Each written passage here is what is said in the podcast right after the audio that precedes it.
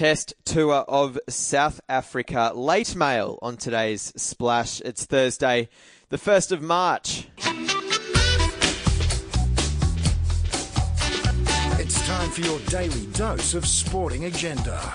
Your audio edition of the Fox Sports homepage. The Splash with your host, Phil Prior. Thank you for tuning in. Uh, also joined straight off the top by uh, Fox Sports' digital cricket lead journalist, Joe Barton. Welcome to the Splash, mate. Thanks for having me. I'm very excited. Big day. Uh, first day of the Test series. Exactly. excited. and you you were uh, ignored by the the Fox uh, Cricket podcast team the other day, so we needed to get your tips I at some point. I, I had a very enjoyable day off, so uh, I, I let let the, the, the main gang step in and uh, do, did a fantastic job on the on the podcast. I I thought- thought they had a lot of fun. I thought they did too. Definitely worth uh, tuning into that one before the the series kicks off. But uh, you're here in case anyone out there doesn't necessarily have half an hour up their sleeve before it starts, and they just want a quick ten minutes of um, the the subplots and the stories that uh, that are happening in the build up to the first ball, which will be this evening Australian time.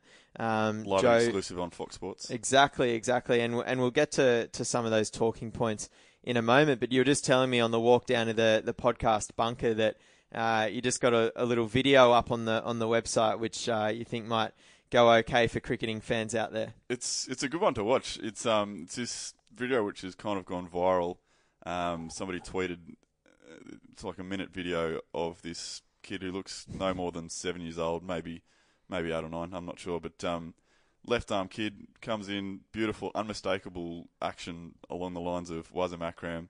He's bowling at one stump and a concrete wall, and um, yeah, he's basically swinging it back a foot and hitting the base of what would be off stump and it's pretty pretty impressive. Impressive accuracy, skill, swing, pace, and for a seven-year-old, I think uh, possibly in ten or so years he might be sending some thunderbolts down at the toes of Australian batsmen. I must admit, you yeah, you showed me the video and uh, it, it's spot on. Yeah, it just looks like it looks on. like a mini Wasim, but and Yeah. and Wasim has already responded um, on Twitter along the lines of "Who is this kid? We need to find him. He's got serious talent." but um, yeah, get That's him great. get him in the hands of, of the Sultan of Swing and perhaps uh, Pakistan's found its next great fast bowler, and they do have a history of unearthing some pretty impressive fast bowling talents. Obviously, uh, Shoaib Akhtar and, and Waqar Younis as well. So Mm. this could be the next kid, but we don't know who he is. Yeah, yeah, rightio. Uh, speaking of swing, that'll be one of the talking points coming up as well. There's a there's an article on the Fox Sports website um, outlining Mitchell Starc's uh, swing plan. Uh, but before we get to some of those talking points, uh, a few other headlines around the grounds. Former teammates of young gun Moses Suli have revealed why he was axed from the Bulldogs uh, following only moving over from West Tigers a matter of months ago. Now without a club, uh, a sad story this one. Uh, Huddersfield midfielder Aaron Mooy tops Fox Football's Socceroos power rankings ahead of Coach Bert Van Marwijk's first squad announcement next week. For the full yarn, you know where to go. Uh, the Matildas, they've won 4 3 in thrilling circumstances against Norway in their Algarve Cup opener.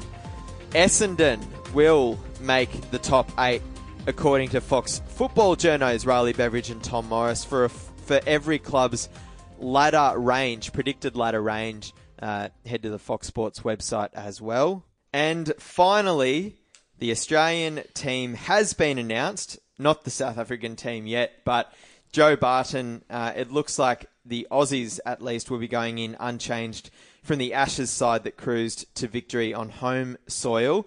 Um, and what message is South Africa sending, taking some sting and pace out of this Durban deck, despite having a bowling attack clearly in the conversation for best in the world? What can we make of this? Uh, well, I'm going to wait until we see the wicket uh, before I believe all of the chat and whether it is going to be um, a dead wicket or and that sort of thing. Where's the chat coming from? Well, it's, it, it's come it from Steve some of the, Smith walking out to the middle and having a look? Yeah, so I mean, obviously the wicket can change um, up until kind of the morning of when they take the last layer of grass and that sort of thing off. Yeah. I think some of the chat has come from within the South African camp. I think Dean Elgar was saying um, it looked a little bit slower than, than what certainly what we'd seen in the India series, where we had very spicy wickets and um, some wickets that were considered dangerous. You, had uneven bounce and balls rearing up and basically very, very, very difficult batting conditions. Um, so it possibly won't be quite that bad. Um, but I don't think they're going to go full towards the other the other way, saying giving dead wickets because I think that almost plays into Australia's hands because you look at um, who was most effective in that uh, South Africa India series, and it was Vernon Philander, Yeah. who's not express pace, and he he's the kind of guy who makes the most of, of what you what is on offer in the wicket. If there's a little bit of seam movement, he'll get the nibble. He'll Yeah, he'll yeah. he'll get it to just nibble away off the seam, picks up the edge, doesn't bowl express pace, so he doesn't blast batsmen out. He kind of outthinks them. He's just has that um, has that soft touch. Yeah, yeah. And that's probably something that Australia doesn't really have in their, well, certainly in the team that they've. straight fire. Yeah, it's it's guys, it's it's Pat Cummins and Starc and Hazlewood, all all tall, very fast. They all bowl 145 plus. They can blast you out. That's what they do in Australia. When we typically will send out very flat wickets, um, Yeah. Back our batsmen to score 450 plus, Yeah. and then back our bowlers to blast them out. That's that's that's what happens. Mm. I'd be stunned if um, if if South Africa thinks that that's the, the right approach to um, to knocking Australia over off here. But when they've got an they've got an exceptional bowling attack as well. So Yeah. the the Yeah. likes the likes of um, Rabada, Rabada and, and, and Ngidi have got the express pace Yes. um, that that the Australians do. Rabada is the number one ranked fast bowler in the world, I, I, thi- believe. I think he's number two behind James Anderson, but um, Okay. not by a great distance. Yeah, um, right. He's the number one under thirty. He's the number one in this series. But yes, yeah, Um, he's. I think he's the number two ranked fast bowler in the world, and Yeah. um, extremely exciting prospects. Bowls express pace. He's he's done it to Australia in Australia before. Um, yeah, he's, he's one of my favourite uh, one of my favourite talents in world cricket, and I'm really looking forward to seeing how, not necessarily that they're going to have a head-to-head battle, but how he would go and how Pat Cummins would go because Pat Cummins is a little bit older, 24, but they've got similar uh, experience on the world stage. Obviously, with Pat having six odd years out with injury, so Mhm. they're they're kind of the two really exciting young fast bowling talents um, in this series, as, along along with Lungi Ngidi. Yeah, Cummins would probably be a little bit cheesed off that uh, that he's behind in the rankings. Um, you know, based uh, based off what we've seen of Cummins in the last year. But um, a, a question um, for the more casual fans uh, out there that might not understand what it actually is about a pitch that isn't quite as fast or ferocious as uh, as how those decks were prepared for the series with India. What is it about it? Are they leaving more grass on or removing more? Um, can you offer any insight there? I think it is definitely leaving more grass on is is the big part of it. I think. Um, I mean, I don't know the the technical side of it, but that, that when when you have um, wickets which got a little bit of, extra grass, it picks up um, when when the ball when the seam hits the gra- the grass and it can jag left and right because Yeah. it grips it grips a little bit more. Yeah, Um, Yeah. That's where you get. So obviously, you're always going to have, depending on over, overhead conditions, you can, you're going to have the ability to swing the ball, um, and you can take the wicket out of the equation there. If you like Mike Mitchell Starc bowled um, in 2016 in Sri Lanka, yeah, um, we had faced not necessarily dead wickets, but wickets that were taking turn rather than um, a lot of seam movement or bounce or that sort of thing. And so if you have the overhead conditions, Mitchell Starc's still going to be able to pitch it up, bowl 150 k's, and swing it into the right hander yeah, what what is gonna what we saw in um, the India series were wickets that had variable bounce, which comes from possibly poorly prepared wickets if you're from looking from a batting perspective, because you Mm. just want a flat deck that has no inconsistency in it. yeah. But yeah. if you have slight slight inconsistencies, which can come down to how it's been rolled or how um, it's been flattened or how it's been how the grass is growing, whether it's been shaved down to X amount of millimeters, that's where that's where the bowlers can get their advantages from. Okay. If it isn't as spicy, um, luckily there are reports that Mitchell Starc has um, really honed in on his swinging craft, um, and he appears to be having the ball, doing some dancing over in South Africa at the moment. Um, what can we put that down to? Are there is is the ball that they'll be using in South Africa? I believe it is still a cricket ball, but maybe it maybe it will offer. Uh, sorry, a cricket ball, a, a kookaburra. Yeah, it's definitely a cricket ball. Yes, yes, that's true. That's true. Um, but does the does their version of the kookaburra have Still more of a swing? swing tendency than what we saw in Australia over the summer, which wasn't really much of a swinging ball? I don't think it necessarily has more of a s- uh, swinging tendency. It, it possibly more the, the altitude conditions might be different in, in South Africa. Yeah, Um, but I mean, Starc's always known how to swing the ball. We, we see it probably more in white ball cricket, where Yeah, he, where he yeah. certainly in the early overs, even in Australia, he swings. He, he can swing it, you know, a foot. Uh, he swings it a mile, um, and definitely at the Sri Lanka series I referenced before, where he finished with 24 wickets at an average of 15. That was a series where he really just took the wickets out of the equation, um, and he was blasting the Sri Lankan um, top order out with express pace and swing. yeah, yeah. And of course, Australia's batsmen then uh, capitulated on, on turning wickets, and we ended up losing the series 3 0. But Mm. Starc, Starc proved that um, you don't need to, or he doesn't need, a lot of other people might need to, but he doesn't need to have um, hugely advantageous conditions to, to still succeed. And if if that's what's going to happen in this series, then he'll be bowling some, some serious heat. And um, you'd like to, you wouldn't like to be in the, the, Sh- the South African top order, I don't imagine. Yeah, for sure. Um, look, on the cricket podcast that was recorded a couple of days ago with uh, Tom Morris, Brett Geeves, and uh, your colleague here uh, in Sydney, Jacob Karut, they all favoured the South African bowling attack. Uh, they gave them a slight edge over the Aussies because of where this Test series is being played. Fair enough. But they also gave the Aussie batting attack a slight edge over the South African batting attack. Do you agree with both of those tips and predictions I heading into the series? That's very tricky. Um, look, I I really like the balance of the Australian attack.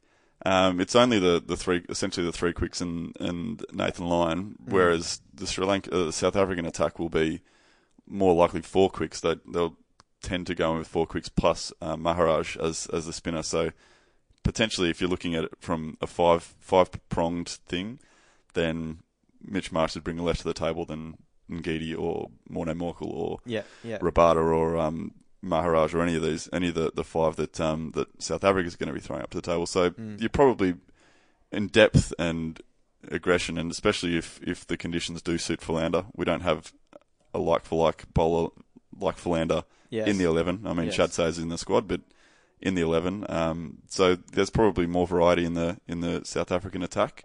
So I possibly will will give them the edge Yeah.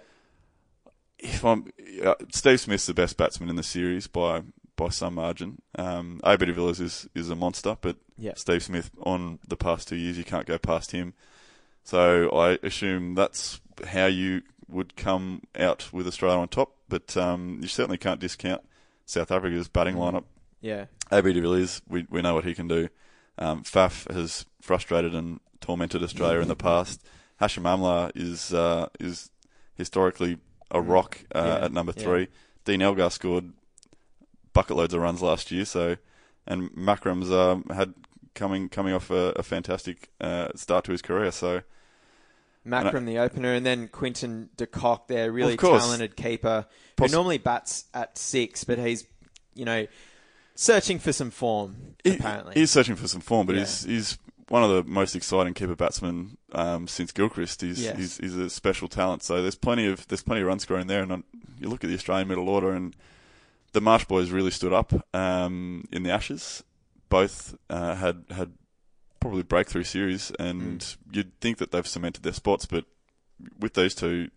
They're only ever two or three bad tests away from, you know, um, the perception of them coming back, and yes. and it's a tricky one. And if the ball's going to be moving around, that's when Australia tends to struggle. And I've got a few concerns over um, how the Australian middle order is going to stand up. Yeah. If they, I mean, I had the same concerns before the Ashes, so they made me look a right fool then. And look, I'd love to see them do it again. But um, yeah, look, if if if Philander gets on a tear and Steve Smith gets an early wicket, then I think Australia's batting still doesn't have that kind of rock solid um, dependency that that it had, you know, 15 years ago. Yeah, yeah. Um, and spe- and especially with Cameron Bancroft at the top of the order, still very much searching for form.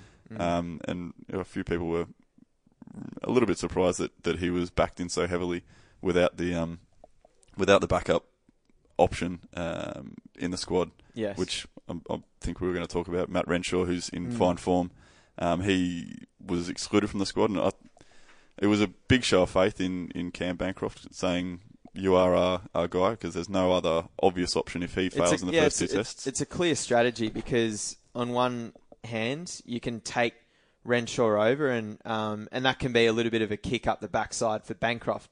Uh, you know, make keep him honest uh, and make sure that he knows exactly what he needs to do Mm. in those first two tests. But uh, on the other side, they've they've probably taken the other alternative, which is um, show all faith in Yeah. Bancroft by um, by suggesting that his spot's not under pressure. Just go out there, feel comfortable, and play your game. yeah, they've given him a lot of support, which is admirable. And um, I mean, he has he's got plenty of runs on the board in Shield cricket over the past two years. Yeah. So we know he can we know he can bat, and perhaps or you know perhaps this is the little tap on the or hug around, uh, little hug or supportive hand on the shoulder that he needs to um to bring out his best form in, in South Africa. But it's a pretty tough environment to to find your best form. Just going back to what you were asking before, whether I would pick the Australian batting lineup over the South African, I think I probably fought hard for the South African, but in the back of my mind, I'm sitting here going, "There's every chance that Steve Smith's going to average 100 this series." So, look, I'll, I'll Warner, he's had some success over there. he has. Yeah, South Africa is a place where he typically. I mean, he's a, he's a player who doesn't really score great runs outside of Australia, except in South Africa, Yeah. and he, he does. similar wickets. Yeah, Yeah. and so y- you'd like to think if he can go big at the at the top of the order, then um, that takes pressure off uh, some of the other guys, and, and you know Uzi, Uzi can score runs there as well. It's the sort of conditions which suit uh, which will suit him. Mm. So okay, I'm back. I'm back on. Yeah, I'm, yeah. I'm agreeing with the I'm agreeing with the uh, the cricket podcast boys, and I'm going to go one one on that on that front. I did read that um, that the Aussie batsmen have been facing the Aussie bowlers in the nets, uh, and it was there was no holding back. I think Hazlewood uh, got Uzi on the on the helmet, and Steve Smith uh, he was yeah facing a barrage from Cummins and, and Starc, and that's that's what I, I love to hear because uh, you know that. Uh, they're, they're facing some of the best bowling attacks in the world. South African batting lineup, uh, undeniable talent, but they have had uh, an injury interrupted lead up and preparation for this series, and that's why I think we're seeing a predictions trend heading in that Australia might uh, take an early lead in the series, but then it- it'll seesaw, and, and I think overall the the market still suggests that South Africa is favourite to take out the series. Do you agree with these trends that um, Australia has a good chance to get on top early in the series because of South Africa's um, you know sketchy preparation? Possibly. Um, obviously, they're they're going to be without Dale Steyn for at least the first two tests, I think. So. Yes. That's that. That is a blow, even though they have very uh, good depth in the fast Yes. bowling, which we've discussed a little bit. I think it's worth noting that Australia's not lost a Test series in South Africa since, since 1970. So Wow. we do have an, this this incredible record, and of course South Africa has won their past three series in Australia. So it's kind of Mm. whoever is the touring party tends to um, to lift, and there there is a very good strong rivalry between these two nations. Um, I don't think it's become too spiteful over the years, but it's a good rivalry, and they both teams definitely lift when they when they come up against each other. Yeah. So I think that will play a part, and perhaps the the home advantage is is over oversold um, when when these two countries come together, because as as the stats show, the the visiting team tends to um, tends to erupt. So Mm. I think uh, I would I definitely wouldn't be surprised if Australia takes an early lead. Um, and I wouldn't be surprised if South Africa comes back because they're a very, very talented team. But I've just got a feeling that Australia is riding a bit of a crest at the moment after the Ashes, and I've I've, I've got a feeling they're, they're high on confidence, and especially if Steve Smith can continue his uh, Bradman-esque performances, then I think Australia could be slight favourites for the series. Um, but come to me in uh, in a week's time, and if Australia's been pants in the first first test, then Yeah. I'll quickly re- review my uh, predictions. And finally, Joe Barton, uh, digital lead uh, for cricket on the Fox Sports website. How can cricketing fans take advantage of foxsports.com.au uh, to stay up to date throughout the series? Well, we'll we'll be live blogging uh, each and every ball of the, the Test series. So Yep. coverage starts at seven p.m. Um, we'll be we'll be in a little bit before that to to mop up the start of play. Um, we've got a comprehensive match center where you can keep uh, keep up to date with the live blog videos which come out, um, scorecards, all that sort of thing. Yep.